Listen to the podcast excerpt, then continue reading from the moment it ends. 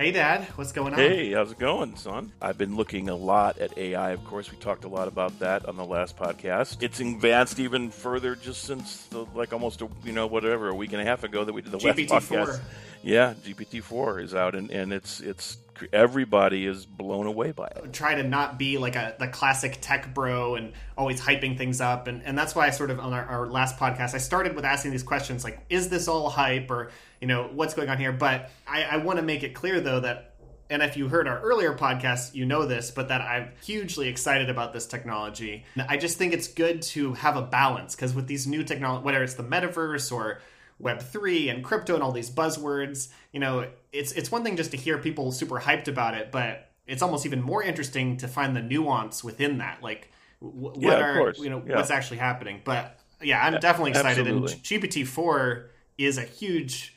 It's just made me even more excited, to be honest. So so why don't you describe what you know? What's the difference between GPT three and GPT four, um, from your perspective? Yeah, yeah, sure. Well, GPT three has been around for a while, uh, and you know several years, and then with GPT three point five plus Chat GPT, there was, and that came out in in December of last year.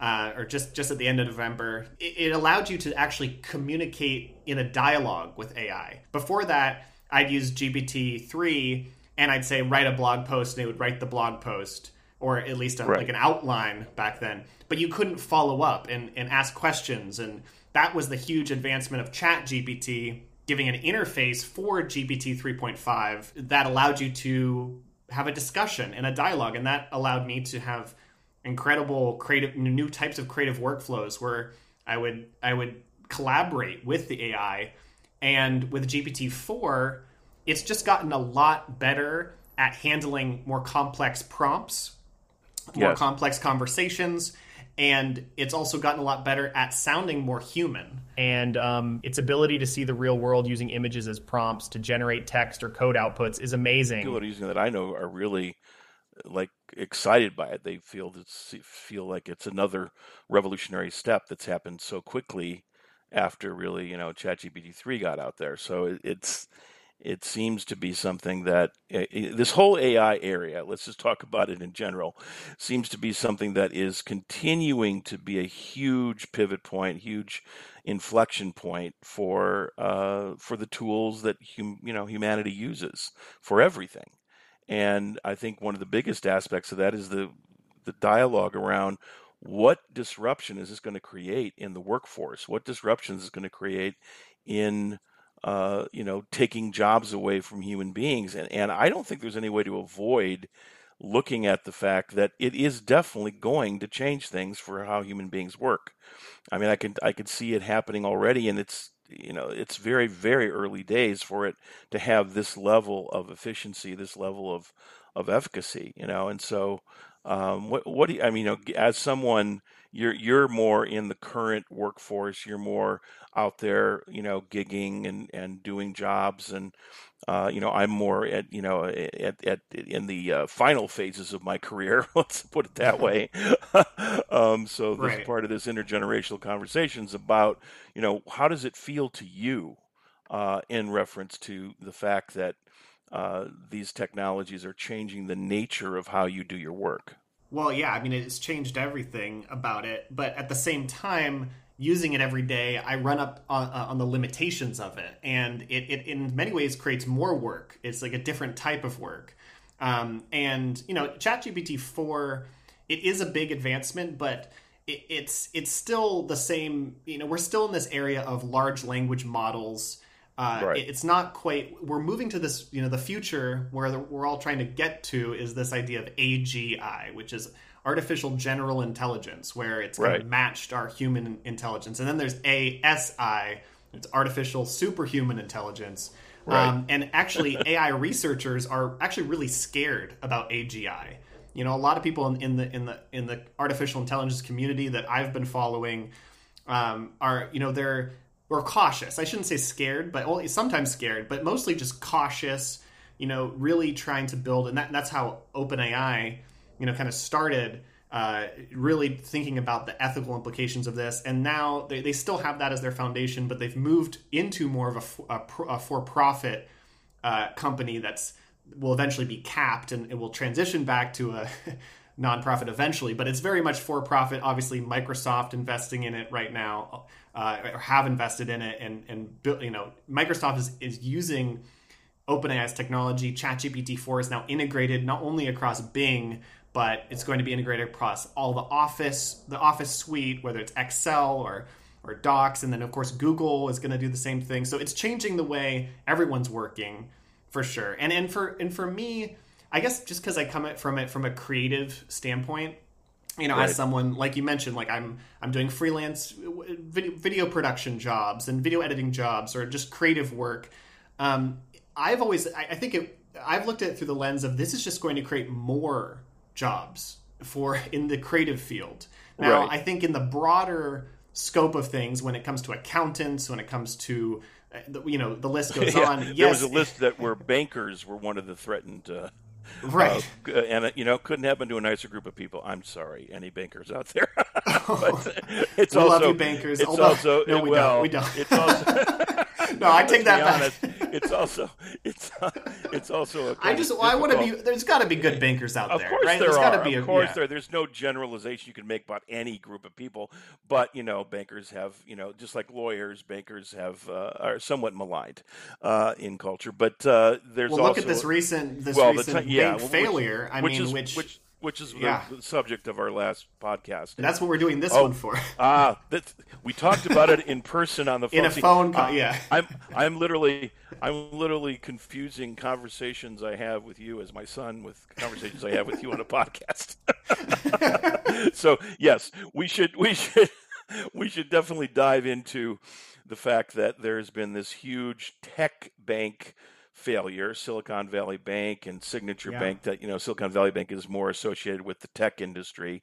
Uh, and there's been a lot of speculation around what this is, a lot of misnomers that have gotten out there, a lot of, you know, oh my God, this is going to be a systemic failure in the banking system. Then, oh no, it's not. Now, this weekend, it's sort of back to, well, maybe there is a real problem. I mean, there's been, you know, in literally this small amount of time since we we did our last podcast, there's been a huge amount of, of uh, fluctuation in the dialogue around yes, yes. this this this and and much of it has been around oh the tech stocks this this you know the tech companies that were being supported by this bank are the reason for this and so tech was very involved in the conversation of course now it looks like that's not the case um, it really yeah. was more about the fact that they were you know putting everything into 10 year uh, T bonds, you know, and things like yeah, that. Treasuries that are, and, and, and, the, are, and the Fed sold them, sold banks that and then now yeah. and then raised rates you know they, they, they said oh go ahead buy all the and yeah. then raised rates right after it exactly so many you know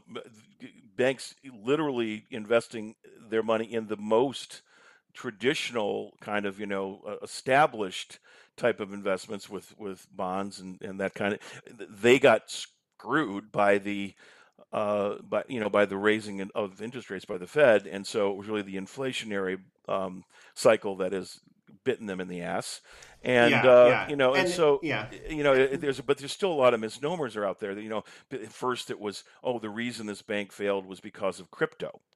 You know, it was because it was investing a lot in crypto companies. Well, everyone's trying to blame someone. Yeah. Yeah, yeah, exactly. But there is actually some blame somewhere because uh, you know, the the fact that this bank was five days before it failed on Forbes' list of the top five banks in the country, um, you know, and then so it didn't make yeah.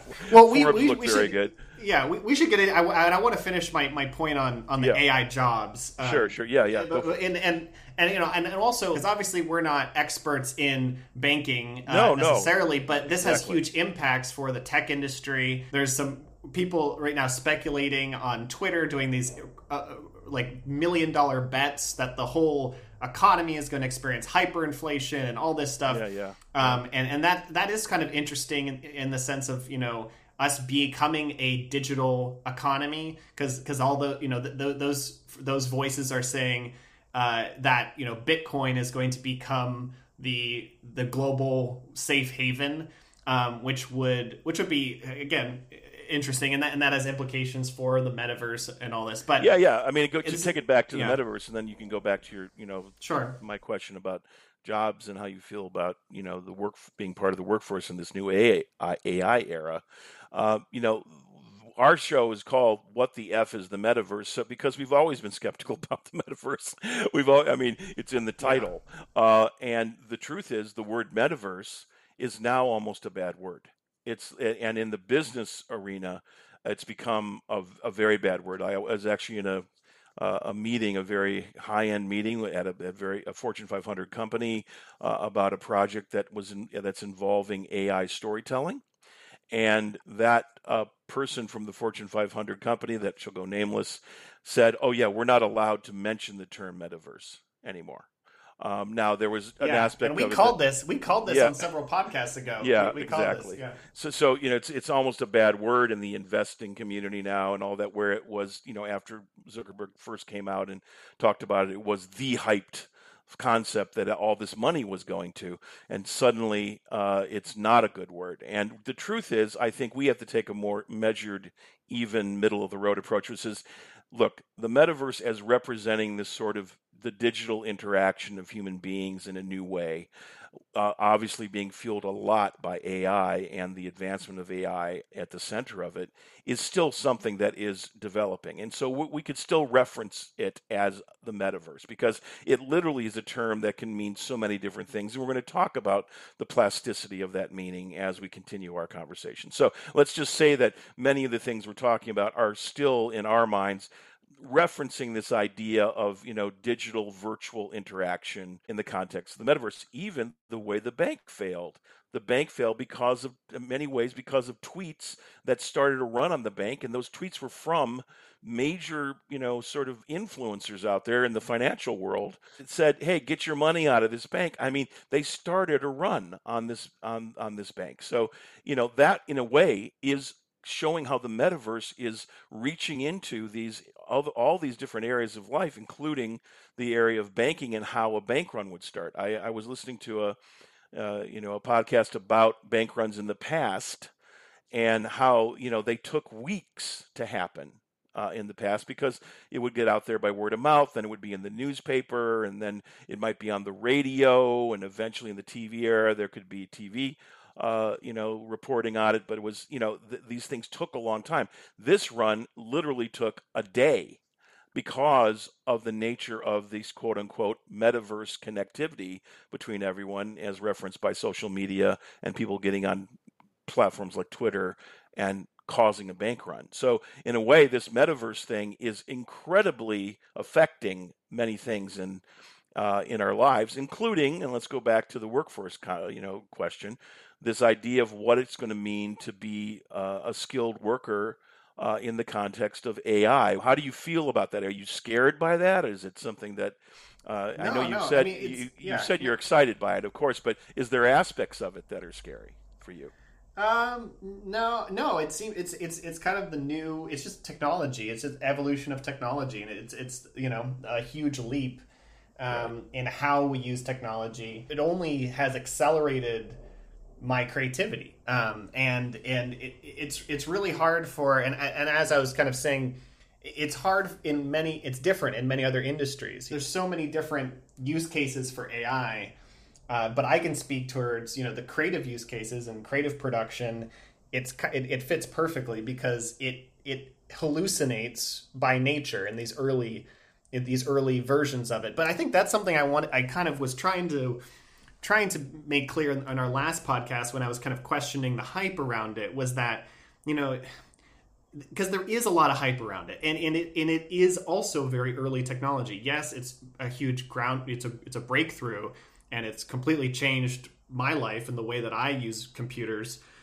And that is a huge breakthrough and that's being talked about a lot. This is just the beginning of the ai era It's very democratized right from the beginning. I mean, I know that you kind of have to be on a beta list to get into some of these trials and all that, but but it seems to be something that's you know kind of like more readily available to everyone at, right off the bat than any other technology in the history of humankind. Really, I mean, Yeah, you know, yeah. it, it, and that's kind of an amazing thing if you think about it. That's just it, that alone is an amazing fact that suddenly anyone could really be utilizing AI, uh, you know, through their browser, through through Google, through the connection to OpenAI, of course, which is the company that's putting out uh, uh, the majority of these uh, of these spoken about uh, technology advancements. So it's you know they're and they're an open source um, technology by and large. And so, well, actually, you know, they've brought it. They they've just brought it in. They've they've kind of closed a lot of that down. You know, they they they've recently oh, said oh, really? that it was it was wow. a mistake that they were building in public.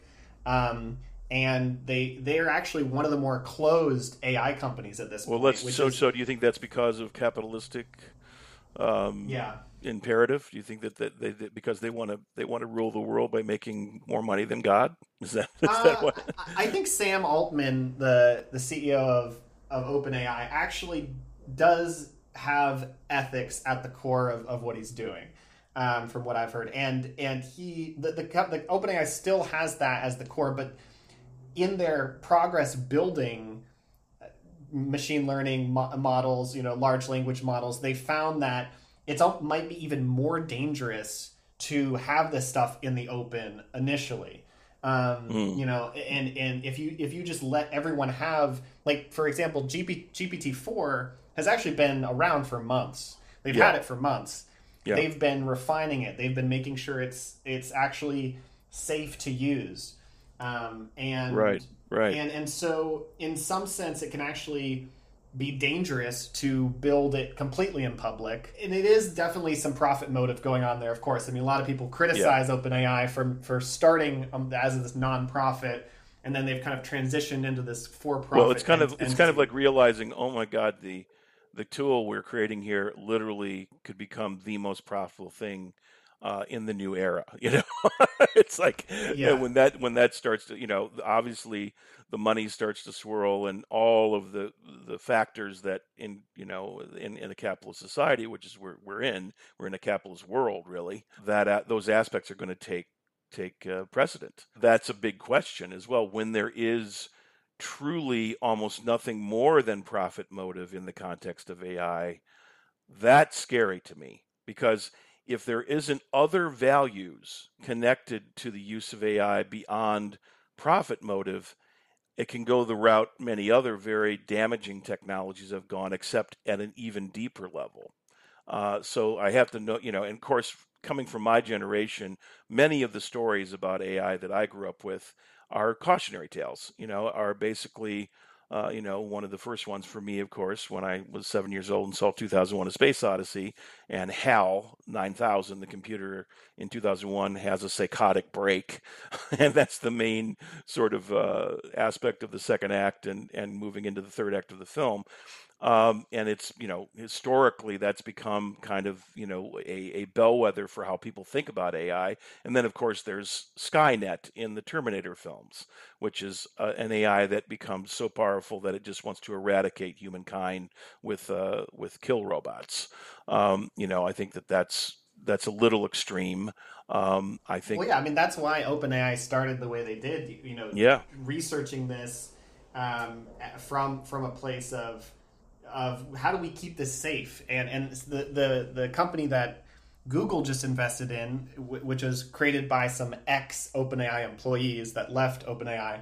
Uh, it's called Anthropic, and Anthropic is very focused on harm. Their their whole thing is harmless AI. Right. So it's similar right. to OpenAI's mission.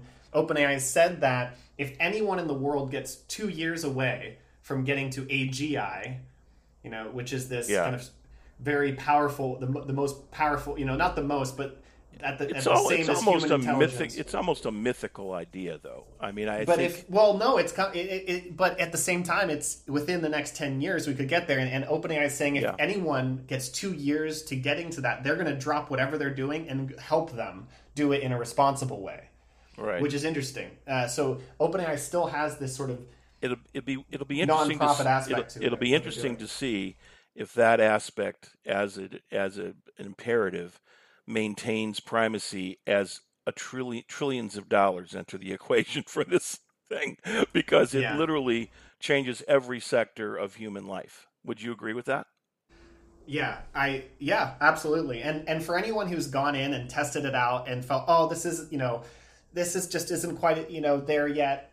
I understand, like th- there is a lot of hype around this, and we're very far away from AGI. What we have now is very limited compared to what AGI will be. And I think it's really important for people to understand that we're not. This is not that. And you know, there's been uh, a lot of news reports. We talked a lot of, about in the last uh, podcast about people, you know, prompting this AI to say really sort of uh, dramatic and disturbing things, and and it's still just you know doing kind of a recombinant thing on this large language model. Uh, it's still coming from us. It's coming from the corpus of knowledge that's out there uh, in the internet, in the digital sphere, uh, that comes from us. It's not, you know, coming up with anything on its own, you know. And and well, and so of. it's interesting that well, how it, yes, yes, also it, but it also is because it, it, it looked at every all, all the data that's available uh, from what it was trained on, which a lot of it just comes from the internet and but it looks at that training data and then learns patterns and then Pattern, from yeah. that it does create stuff on its own it, it, that's what's actually amazing about it it creates original content these eh, chat gpt and these ai tools. It's creating it's, original it's, content but it's informed and inspired by yeah. humanity. So that's what i'm saying. It's always yeah. you know that's why i like to call ai not artificial intelligence but augmented intelligence. It's like coming from us or even extended intelligence where you know the idea that it's not coming from that's artificial outside of humanness is kind of a misnomer to me. And and look it may get to where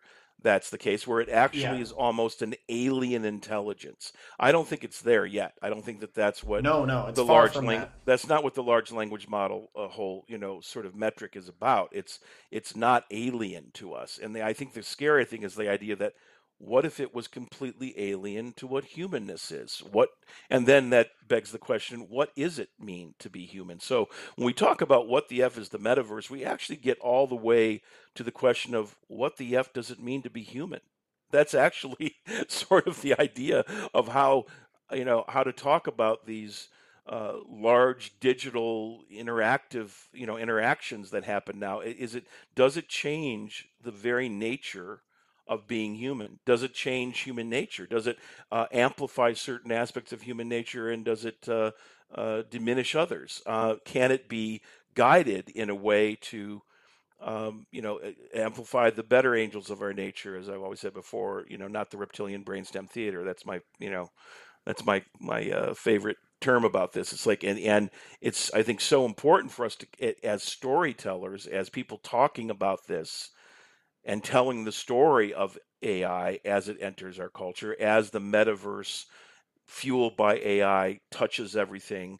What does it mean? I mean, just like what does it mean to create and open a bank in this new era? And when literally a couple tweets can change the nature of how your bank is perceived instantly, maybe for good reason as well. I'm not saying it's these were cavalier, uh, you know, but uh, it wasn't a cavalier thing that, that that these tweets came out of. It was something that was actually systemic in the bank's structure and their liquidity system, you know, situation. But these are the questions that constantly, I think, have to be asked, and I don't see those questions being asked more than the the the onward flow or the the the, the push to get this to become more and more and more powerful.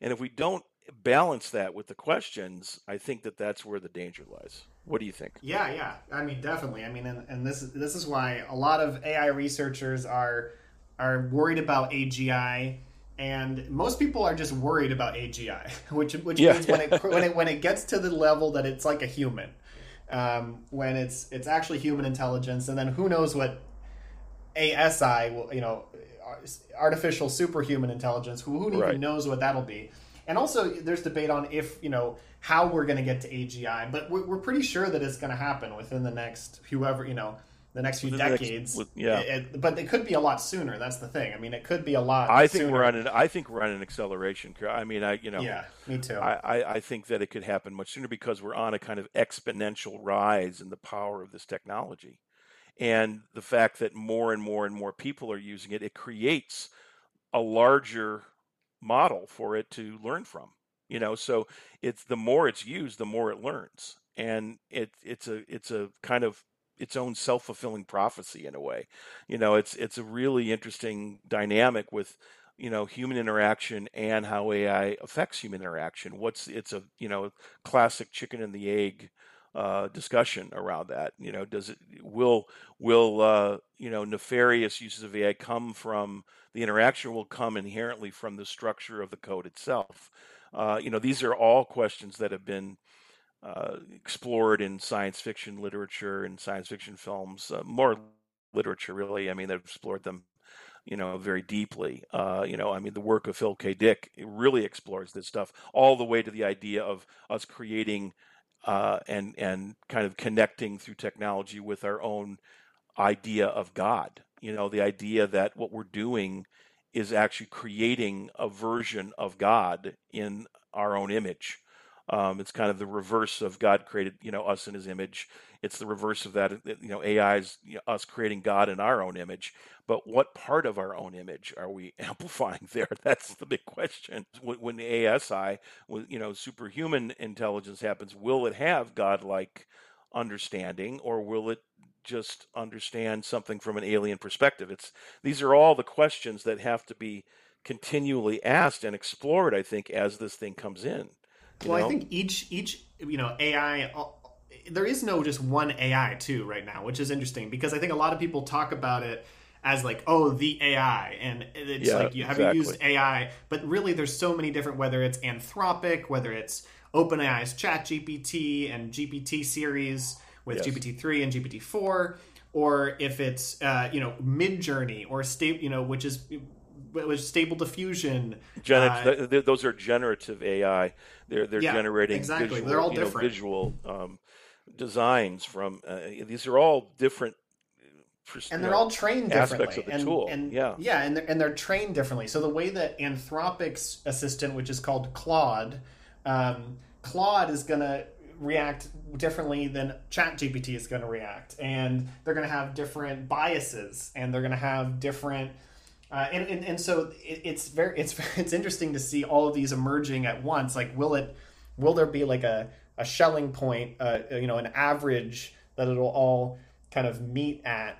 I, you know, I, I think they're going to have to they're going to have to get a lot better than they are now in kind of moderating themselves and you know that's that's the work that's being done right now is like how do we create how do how do we create AI that's safe that's that's not going to do any harm to anyone um, and you know and, and yeah. honestly that's that's a big issue with with with ai i mean obviously um, obviously self-driving cars are a form of ai you know we've talked yes, about that yes. before and and you know the idea about creating harm through something like that even though statistically it's looking like you know a self-driving car system will be much much safer than humans out there just driving their cars, which yeah. you know we yeah. live with. This is a really big uh, you know thing to talk about. We live with a technology, the internal combustion engine, and you know private uh, mobilization through uh, private car ownership and all that, having created an almost apocalypse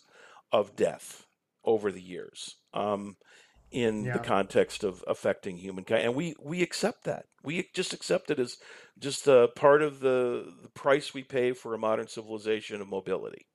Um, yeah, it's like forty you know. about forty thousand every year just to the U.S. and uh, worldwide, it's over one million, uh, which are just car related car accident deaths. Yeah, and ninety percent of those are human error. Exactly. So you know, hopefully, the idea of AI moving into automated cars, self-driving cars, is going to help that. That's a perfect example of, you know, the idea that that will become much safer because of AI. And I think that all the all the data, even though there's these, you know, very, um, you know, highly publicized uh, stories of of cars driving into the side of trucks and, and killing people uh, in the automated car world, um, that those are the outliers, and that you're going to have some of that in, in order to train the AI and, and get the self-driving cars to work better. But by and large, we're going to have a much safer transportation system because of artificial intelligence, and and probably that's going to affect even aviation. I mean, you know, the the, the amount of crashes that happen because of pilot error, um, you know, are you know, probably much greater percentage wise than the, any other aspect. Although the whole MCAS system thing that happened with the 737 MAX, that was an example of a kind of version of AI going wrong. going wrong because the corporation Boeing didn't train their pilots on it and hid it from the FAA because they didn't want to deal with the costs associated with the fact that they were using a new system. Because well, and, and, this is when AI. I mean, I think that was just a computer software. You know, that that that, that wasn't quite to the level where it was making its own decisions. Um, so I think it's important to distinguish AI from just like you know computer software, but it's no, no, it was it, that. It was automating a certain part of the flight, and that right, automation yeah. drove them into the ground. and yeah, the, yeah. because the pilots didn't know what that automated part of the software was doing, because they were kept from that because of business concerns. But if it was um, AI, know, but if it was AI powered, maybe it could be self aware enough to know that the pilots aren't yeah, able to exactly. learn it, and it could actually be a little bit better at. But I, but we would but, hope. You know, to your point hope. though, there's a lot of right. You hope, but, yeah. but there's a lot of. Uh, to your point though, there's even people debating right now, like should we have driverless cars on the roads? You know what Tesla is doing with rolling out, uh, you know, the driverless software you know this this full self driving is what they're marketing it as even though it's actually not full self driving because you have to be in in practice it's not because you have to be very aware while you're doing it. Yes. and things can go wrong. And so you know there's a lot of debate right now like is this actually something we want on our roads like as a test case you know? And and it can if you look at the videos of of people testing this out it is kind of sometimes unnerving seeing the AI how it'll it'll be indecisive. It'll try to it'll you'll see the the path planner on the road like just flickering around and it, will yeah. see a, a, a human and then it'll react in a certain way. It'll do like an abrupt stop and sometimes you just don't know why. And right, right. and you're like, "Wait, why did it do that? Why did it decide to accelerate at one point but it didn't accelerate at another point?" Yeah. And so I think it, it, it and, and, a lot of times even the AI researchers don't even know. And so it, it's it's trying it's and, and, of course they're they're getting better at kind of building systems to, for the AI to explain itself. Right. Um, right and right, that's right, going to be this this big you know advancement where we, we actually have the we can uh, have the AI explain why it's doing what it's doing. Yes. Um, and and right now it's very randomized. I mean that's the, that's the issue with ChatGPT being integrated into products like Microsoft's Bing is because even to this day, Bing will just give you facts that aren't real because um, right, right. because it, it, makes things up, and each time there's not there's not a consistent result. It, a, their current large language models have a really hard time with consistency and facts. Yes, and and you know and so it's it's interesting, but of course now Microsoft's getting a lot better. They're they they claim they're going to kind of make it so it is telling the truth all the time. They're trying to improving it, you know, and, and you know that that might happen quickly. It might quickly get to the point where they're improving it. Um, but what's interesting for me is that in the creative field, there's something called the context window. Yeah. And that is a certain window. It's almost like the short-term memory of AI. And what's cool is that you can use this to input data that it will remember. And so that's why it, it it's hard for a use case such as search where you're trying to search the entire internet. But for a creative producer if i want to say take a news article put that into uh, the context window it will remember that news article and then it can rewrite that news article into something completely different. Like let's say a summary but a summary uh, you know like a one minute summary in a really engaging way yeah. that could be turned into like a tiktok and then of course you have to make sure to reference back and cite your sources and you have to do it ethically but um, yeah it's it, you can use the context window yeah. Yeah yeah it's interesting. That's one of the things i'm dealing with with this this group um, that uh, i've been drawn into to to create uh, a demo of of true interactive story utilizing ai uh, and there's some pretty amazing companies. I'm not going to you know disclose that yet because it's it's still kind of a stealth a stealthy project, but uh, it is. These are the things we're talking about. How do you create moment to moment context in the in the interaction between participants uh, in a virtual world, say that has a story going on, or just interaction with two characters uh, that are depicting a story, and how does the AI inform the context of what they're interested in, the, the participants in every given moment.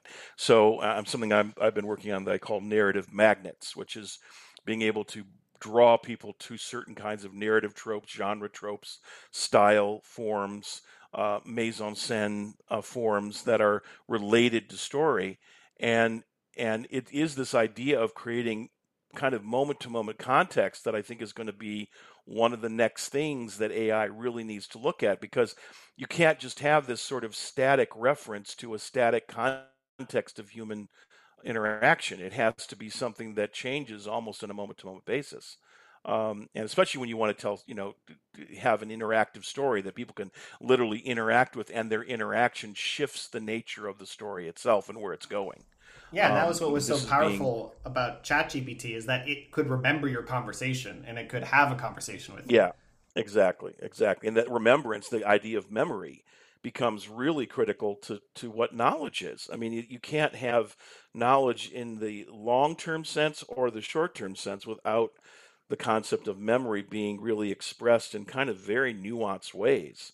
Um, which, you know, these are all the things that show up the deep challenges they're going to be to achieve uh, AGI, you know, which because we as as humans have all of these different nuances going on in our in our you know in intelligence and knowledge systems, and that as you got dive into that rabbit hole, it gets deeper and deeper, and the nuances get more and more subtle, you know, and and yet can affect the outcome tremendously, you know, even the subtlest of things.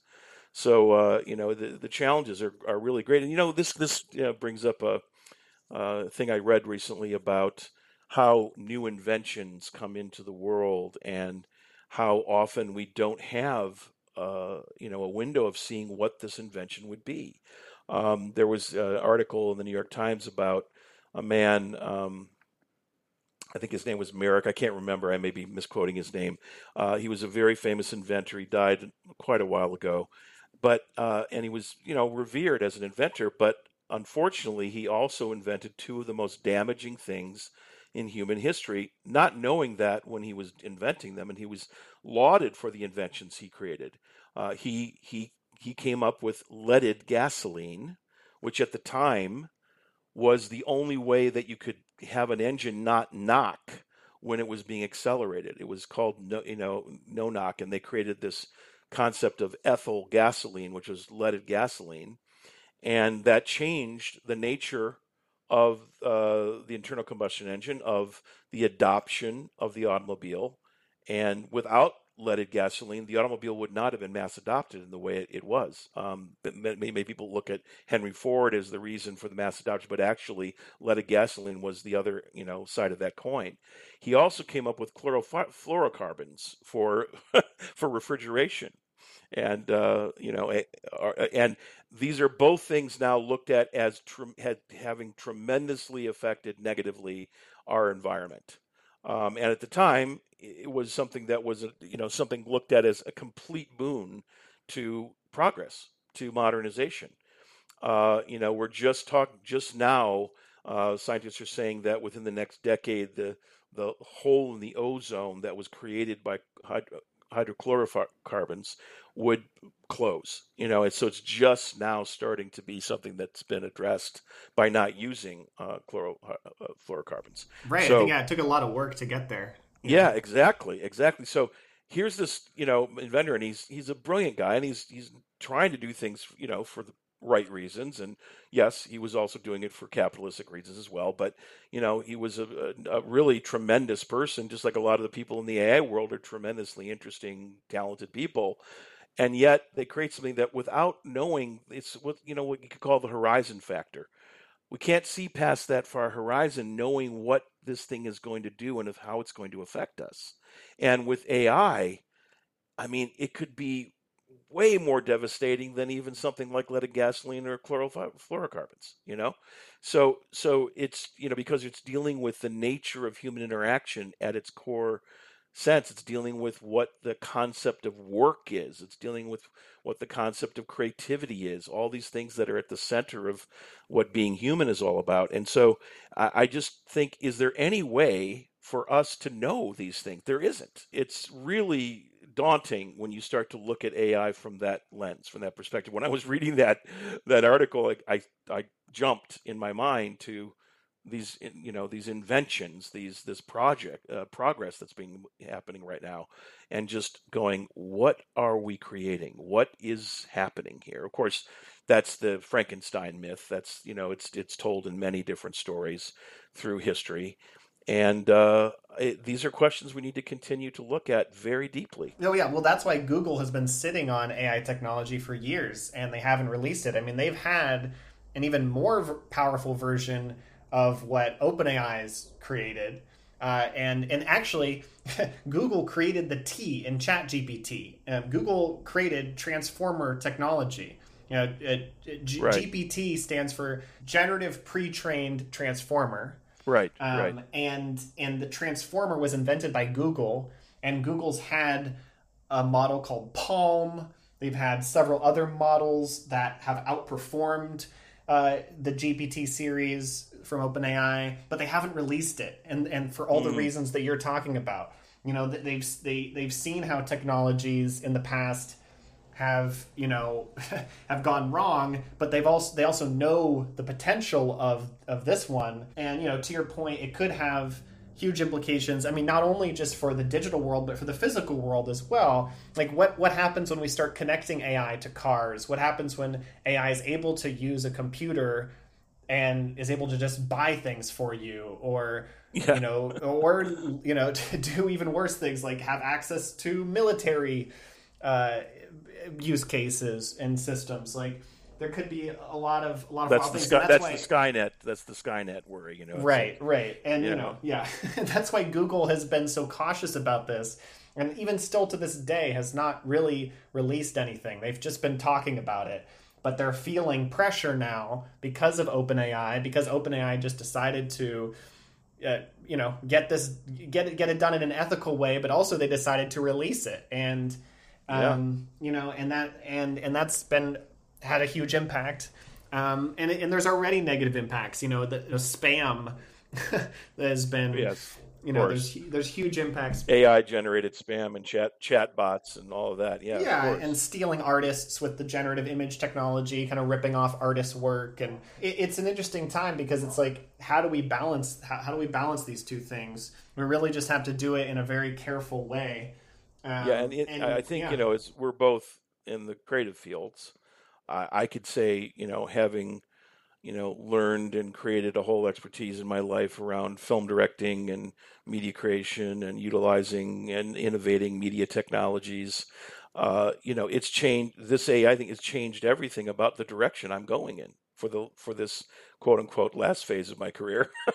and you, at the beginning of yours, uh, you know, it must feel like a complete, you know, just this vast landscape of opportunity that is coming around and yet yeah. changing the nature of all the things that would have gone before. I mean it, you know it, it, reading about how creative process were, would work in in whether it be literature or other you know courses people could take or whatever all of that's becoming kind of obsolete right now. Yeah. Um, the uh, the way in which i made films is becoming i think is becoming obsolete. Now i'm i'm a you know person that's very into this stuff so i'm i'm pushing it far and i'm trying to come up with new ways of using generative AI technology and new ways of telling stories and being part of interactive story projects and things that are really playing with these edges because it's fascinating to me and I've always been associated with that because of the stories I've told. But it's you know this this era is really really changing and disrupting things and I think the way to make it positive is to lean into the opportunities, to look at what are the positive opportunities in that, as opposed to obsessing with the negative aspects. Now, that said, you know, a lot of aspects of economic determinism are going to be changed by AI, and and this going back to our workforce question, you know, and there is no doubt that you're going to need to learn new ways, certain certain certain you know expertise, certain careers are going to be changed invariably by this technology. And yeah, or and, eliminated. And, exactly or eliminated and and and that's you know sort of the most extreme example. And of course this has happened throughout history with technology throughout all of recorded history technology has changed the nature of human work changed the nature of how people you know live and make a living Um, you know, so now we're in going into a radically disruptive phase of that, which is accelerating more rapidly than any other phase. This is accelerating much more rapidly than the Industrial Revolution did. Um, you know, and so those are the big questions that really, when we talk about what the F is the metaverse, the metaverse is just this other way of being. This is one of the you know ways we could talk about it, at least on this this episode of the podcast. It'll change with every episode, basically. But yeah, it's this exactly. other way of this other way of being that's reaching out towards us, and we're reaching out towards it, and how we interact as humans, and how we create, and how we work, and how we make a living. All of those things are showing uh, in the Sturm and drang of what's going on around this metaverse concept, which now is a bad word, uh, you know, for at least well, it's just yeah, being. the digital world, you know, and, yeah, and the I, digital world, even, exactly. And who yeah. knows if we'll even talk about you know the metaverse as a world in future podcasts? Even you know, yeah. we'll keep the title the same, but yeah, we're just exactly. talking about the digital world and, and what it means. And, and, what's interesting is like all of these things exactly. we're talking about is the transition from atoms to bits and how the kind of the digitization of everything um, yeah. and and now it's literally come down to consciousness and yeah. creativity and humanity is now being digitized and replicated uh, through and of course we're not there yet we're, we, we're not at agi yet but it's these this these large language models are kind of a first step towards digitizing consciousness which is yeah. wild, wild to think about but then also of course you know digitizing money this is all part of these trends you know with bitcoin um, yeah. and and you know and obviously and on this podcast we've talked about both the pros and the cons of cryptocurrency we, we want to be very even keeled and, and kind of look everything through a through a, a very balanced lens um, yeah. but I, I think we're both very excited about the potential of these of these new technologies and i'm curious what you think about this narrative that now the entire banking industry is sort of going to become irrelevant or sort of kind of collapse um, and and and fold into digital currencies. I mean, there's there's a lot of there's a lot, a lot of people on yeah there's a lot yeah of... specifically uh, Balaji who is who is a you know he's a billionaire um, and he, he he worked at Coinbase. He actually talked about the Lawnmower Man. Oh, really? Really? Yeah, yeah. Uh, he, he went on a podcast. Balaji said that Mark Zuckerberg has lawnmower man level power.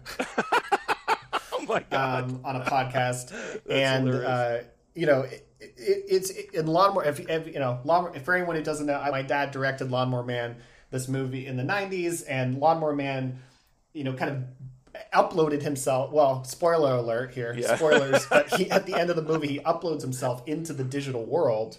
Um, and almost kind of becomes an AI now that I think of it. No, it, it's all about AI. But but Balaji is, is kind of leading this charge recently uh, with this kind of wild, seems kind of almost unhinged. He's saying that in the next 90 days, we're going to experience hyperinflation uh, because of what the because of our current the banking crisis. What started you know in 2008. Um, but is only built up since then. The, the way the Federal Reserve is printing money, the way the Federal Reserve kind of surprised banks uh, by raising the rates after selling them these bonds. Um, and, and and and also you know playing into this idea that you know Bitcoin was created in response to the 2008 crisis, and that that was literally right. why Bitcoin was created um, right, and, and right. released by an anonymous person uh, who who said this is you know we need something we need a we need money that's digital that doesn't have any counterparty risk. Describe counterparty risk. Describe counterparty risk for people that so, don't understand that.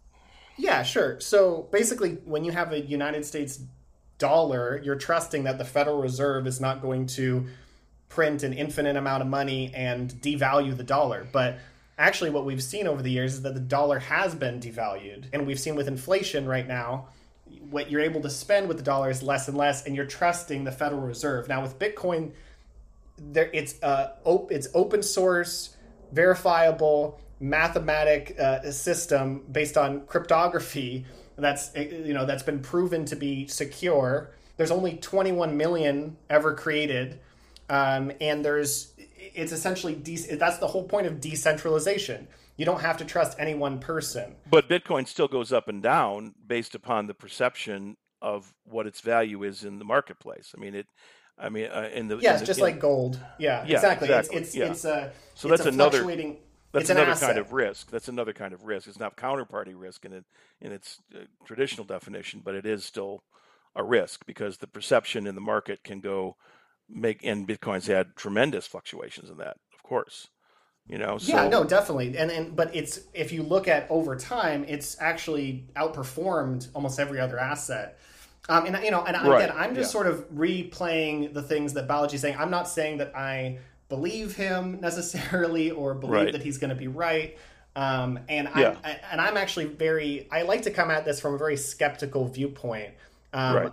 I, I'm someone who was very interested in the underlying technologies of cryptocurrency, Yeah, me not really the idea of making money. Yeah, blockchain. yeah, yeah, blockchain. yeah. exactly not not the idea of making money off of it you know um, now making money is great but what's really innovative about it is the way that it's decentralized it's the way that it digitizes money in Mm-hmm. uh, in a sense where you don't have to trust a federal or, or any type of government you don't have to trust Yes. a government to use it That's right. um, and and and it's what I think what you were pointing out is that it is very volatile where it is now. The price of Bitcoin goes up and down is very volatile, but over time that could be smoothed out. And uh, you know, and actually, I- if you, I- it's, I- it's very new. yeah, so you asked me my, what did I, what did I think about this? I, I, I basically I believe in the long term, or the medium to long term, uh, cryptocurrencies and, and digital currency is going to become uh, a, the new model that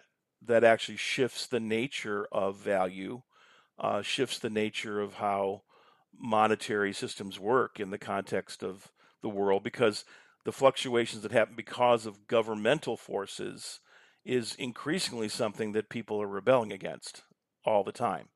And I think it's just a natural evolution to be something. Now, and when I'm talking about this, I'm not necessarily talking about the nature of how crypto has been up to this point.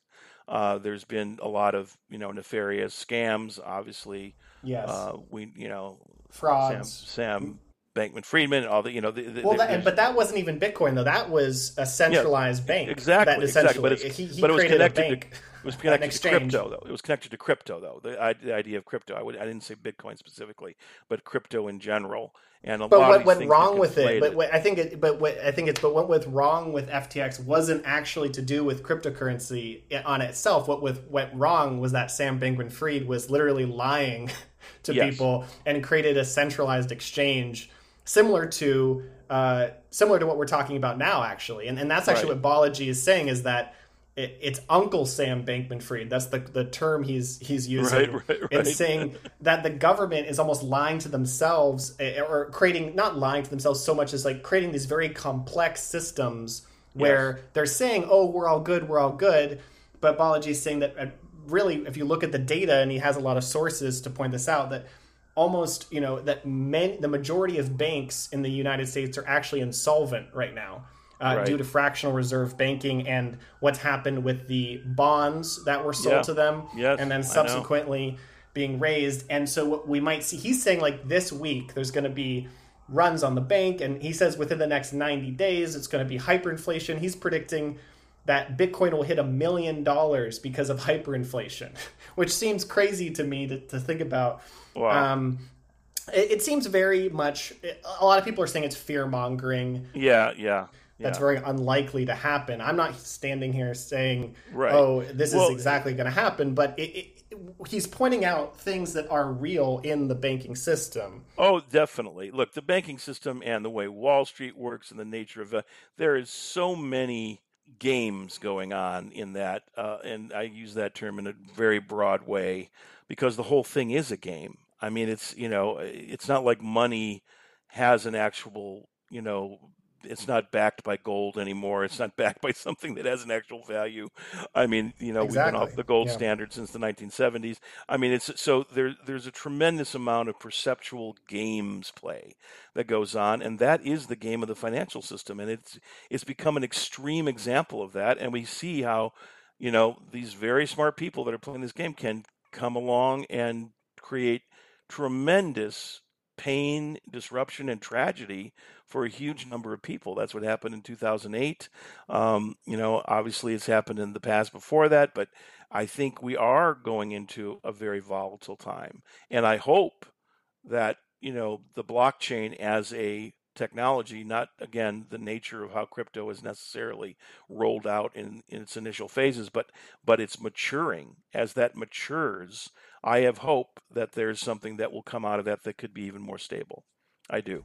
Yeah, yeah, it's it's hard to talk about cryptocurrency and blockchain and Bitcoin without sounding like you know you're you're trying to sell something or you're trying to right, scam exactly. people because there's so many scams around this and there's so many fr- there's so much fraud around it and and I am not, I am not invested. Me... By the way, I am not invested one dime in cryptocurrency.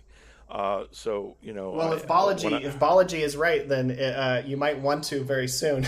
I know, I know. but I know. but if hyperinflation happens, and then literally, you know, he says it could happen within days. Like everything is going to shoot up prices. Yeah, that, and, that I, it seems is, a little bit unlikely. over. That's unlikely. Yeah, I, I think whenever someone's talking about really extreme moves, they've usually got other agendas and other reasons why, or they have a bubble in their own mind. I mean, again, you know, if if he's a billionaire, he lives a very different life. I mean, one thing that's very true uh, that yeah, comes out point. of literature is uh, F. Scott Fitzgerald said, "The rich are very different than you and me."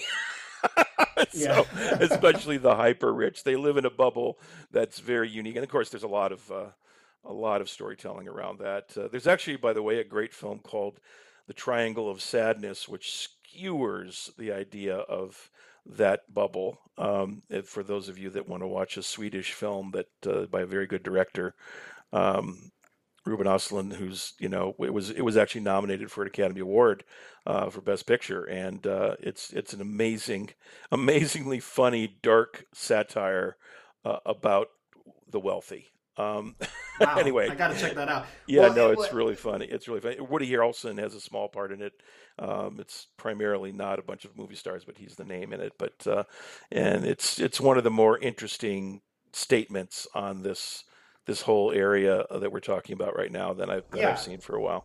And and and I, I don't know if Balaji is right or not. I don't know if the whole prediction and his, his thing in 90 days. Who knows what's going to happen? We're going to see. I mean, it's three months will pass pretty quickly. Right. we'll, we'll, see what happens. Um, but it is to me pointing toward this idea of the digitization of everything. We're really pushing. Yeah. There the, you go. The, that the digital future is somehow the better future. Um, is yes. is this narrative? But it's also counteracted by the the dangers of this digital future. To your point, uh, you know, yeah. Bitcoin's very volatile, and and it's not even necessarily a good future where there's you know if, if hyperinflation really did happen and now bitcoin is is the is the global safe haven that's not that's actually could that could mean really bad things for the nature for of our of our society. Oh yes, um, we know, don't necessarily want that. Again, in the past, I've told cautionary tales about it because you know one of the things that when you say the digitization of everything, which I think is a good you know metaphor for the metaverse itself, but the digitization of everything. Um, consciousness, as you said, uh, is now the thing that's being digitized in the context of of AI and and this this this mythical AGI that's trying to be created, artificial general intelligence. And so when you have the digitization of everything, including human consciousness, again, what does it mean to be human? What what are we are we transforming ourselves into bits and bytes as opposed to atoms? Are we, you know, are we transforming ourselves out of a biologic uh, reality into a digital reality in general? Uh, these are the big questions, and of course, I actually dealt with some of those questions in some of my films 30 years ago. so wow, yeah. it's you know if I, I look at it, I, it kind of it's funny to me because I you know these these questions are and as there is in much science fiction out there that you know it's it's somewhat prescient on at least the questions that are going to be asked in culture. Um, but uh, you know, it's funny that this guy quoted the Lawnmower Man saying he has Lawnmower Man like power because it, that literally is about or that, that, Mark Zuckerberg does. that Mark Zuckerberg has Lawnmower Man like power. So in a, in a sense, the, this character, the Lawnmower Man that I came up with, is turned into Mark Zuckerberg. the whole thing is incredibly funny to me on that level. I mean, it's just like wow, uh, you couldn't make yeah. this stuff up. But yeah. uh, You know, so look, I mean, I, I think you know, for me, again, it goes to what is the overarching story we are going to create as human beings around the digitization of everything. And I think that that's a good place for us to end this end episode yeah. of what the F the metaverse. And uh, we're going to continue to ask that question and continue to dive into different aspects of it. Shannon, uh, it's great to talk with you. I, I always learn many things uh, with every every discussion we have, whether it be on the podcast or not. And uh, as I like to say as my sign off, I love you, son. I love you too, Dad. And special thanks to Greg Leonard for producing the theme music for What the F is the Metaverse. Take care.